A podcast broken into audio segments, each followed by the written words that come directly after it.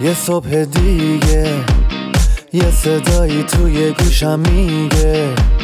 ثانیه های تو داره میره امروز و زندگی کن فردا دیگه دیره. نم نم بارون می‌زنه به کوچه و خیابون. یکی میخنده یکی غمگینه زندگی اینه همه قشنگیش همینه. خورشید و نور و ابرای دور و هرچی که تو زمین و آسمونه به منگیزه میده. رها کن دیروز و زندگی کن امروز و خودشکوفایی. برنامه ای از دکتر هومن سپنتامهر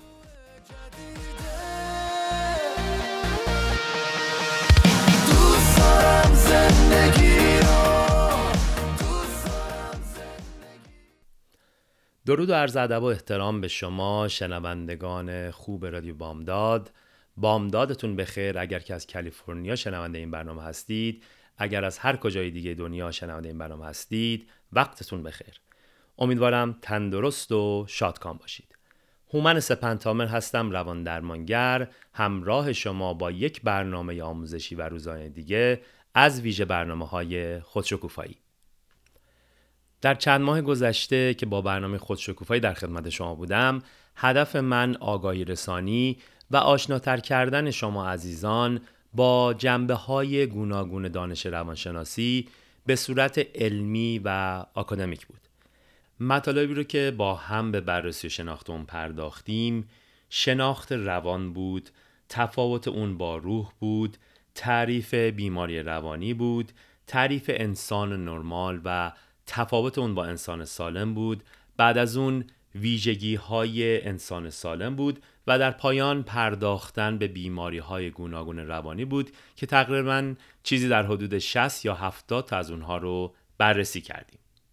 همان گونه که بارها خدمتون عنوان کردم هدف از این برنامه صرفاً آگاهی رسانی به شما عزیزان هست. می‌دونم نام خیلی از این بیماری ها حتی برای شما آشنا نیست. خود من هم بارها اتفاق میفته که با بیماری و یا ناهنجاری جدید آشنا میشم.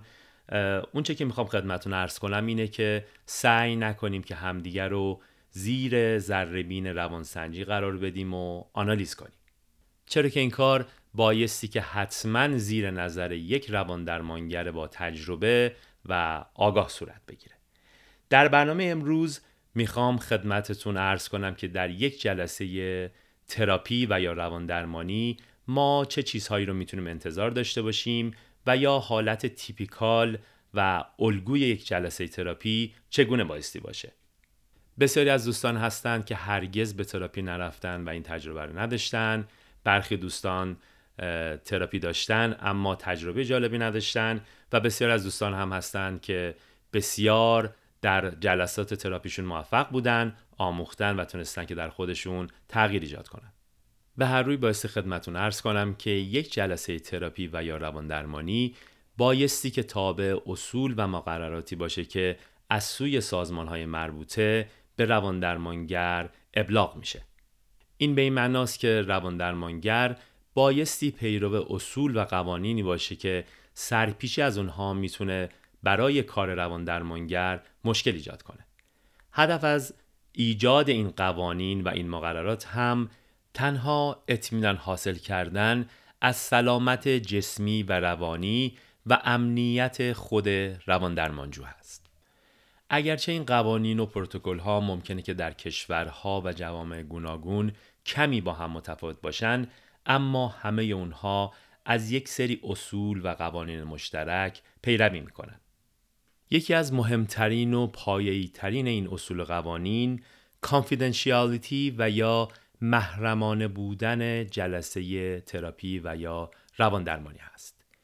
محرمانه بودن به این معنا هست که هر آنچه که روان درمانجو در جلسه تراپی مطرح می‌کنه و با روان درمانگر در میون می‌گذاره بایستی که محرمانه باشه و پیش روان درمانگر بمونه.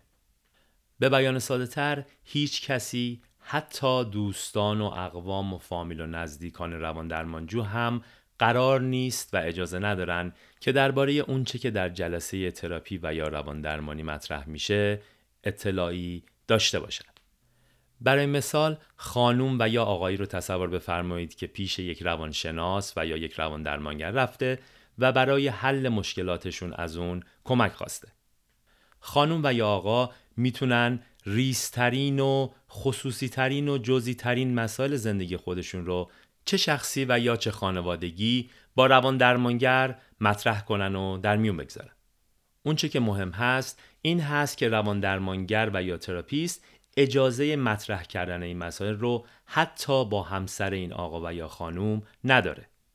در برخی موارد مشاهده میشه که همسر افراد با تراپیست همسرشون تماس می‌گیرن و جویای اطلاعاتی درباره همسر خودشون میشن. اما بر اساس قانون در بسیار از کشورها از جمله آمریکا و کانادا تراپیست حق افشای اونچه که در جلسه تراپی گفته شده رو حتی به همسر روان درمانجو نیز نداره. همونطور که عرض کردم به این اصل confidentiality و یا محرمانه بودن گفته میشه. نتیجه ای که از این موضوع میشه گرفت این هست که اگر که یک روان درمانجو رازی رو با تراپیست خودش در میون بگذاره می‌تونه خیالش راحت باشه که این موضوع بین خودشون میمونه و کسی قرار نیست که از موضوعی که اون روان درمانجو به صورت راز با تراپیست خودش در میون گذاشته آگاهی پیدا بکنه. البته این قانون استثناهای کوچک اما بسیار مهمی هم داره. یکی از بزرگترین و مهمترین این استثناها این هست که روان درمانجو به تراپیست خودش بگه که قصد و یا برنامه آسیب زدن به خودش و یا دیگران رو داره. مثلا اینکه برنامه‌ای برای اقدام به خودکشی داشته باشه. البته صرفا داشتن افکار مربوط به خودکشی که بسیار از افراد دارن و به همین دلیل هم هست که به روانشناس و یا روان درمانگر مراجعه می‌کنن دلیلی بر افشای اونچه که در جلسه تراپی میگذره و یا شکستن کد محرمانه بودن جلسه تراپی نمیشه. اما زمانی که روان درمانجو برنامه هدفمند و دقیق و مشخصی برای اقدام به خودکشی و یا آسیب رسوندن به دیگران داره روانشناس این وظیفه رو داره که به سازمانهای مربوطه اطلاع بده. این موضوع یکی از مهمترین چیزهایی هست که در نخستین جلسه ای که شما به یک روان درمانگر و یا روانشناس مراجعه می کنید با شما مطرح می‌کنه و احتمالا به صورت کتبی با شما در میون می‌گذاره در موردش صحبت می‌کنه و از شما می‌خواد که با آگاهی نسبت به موضوع فرم های مربوطه رو امضا کنید. در برنامه آینده بیشتر با شما عزیزان درباره اونچه که قرار هست در یک جلسه تراپی و یا روان درمانی اتفاق بیفته سخن خواهم گفت. تا برنامه دیگه آموزه دیگه روز و شبتون خوش.